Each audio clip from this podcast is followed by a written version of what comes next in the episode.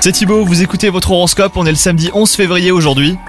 Les vierges, si vous êtes célibataire, la grisaille de votre ciel amoureux sera chassée par une rencontre qui va mettre votre cœur en ébullition. Oubliez votre timidité et saisissez cette chance. Quant à vous, si vous êtes en couple, vous goûterez à un bonheur sans ombre, vous vous sentirez plein de gratitude. Dans le domaine du travail, il y a de possibles obstacles qui surviendront aujourd'hui. Ne les laissez pas vous décontenancer, voyez-les comme une opportunité de travailler votre capacité d'adaptation. Voir les difficultés comme des moyens de vous surpasser, et bah vous fera marquer des points auprès de votre hiérarchie et vous mènera au succès.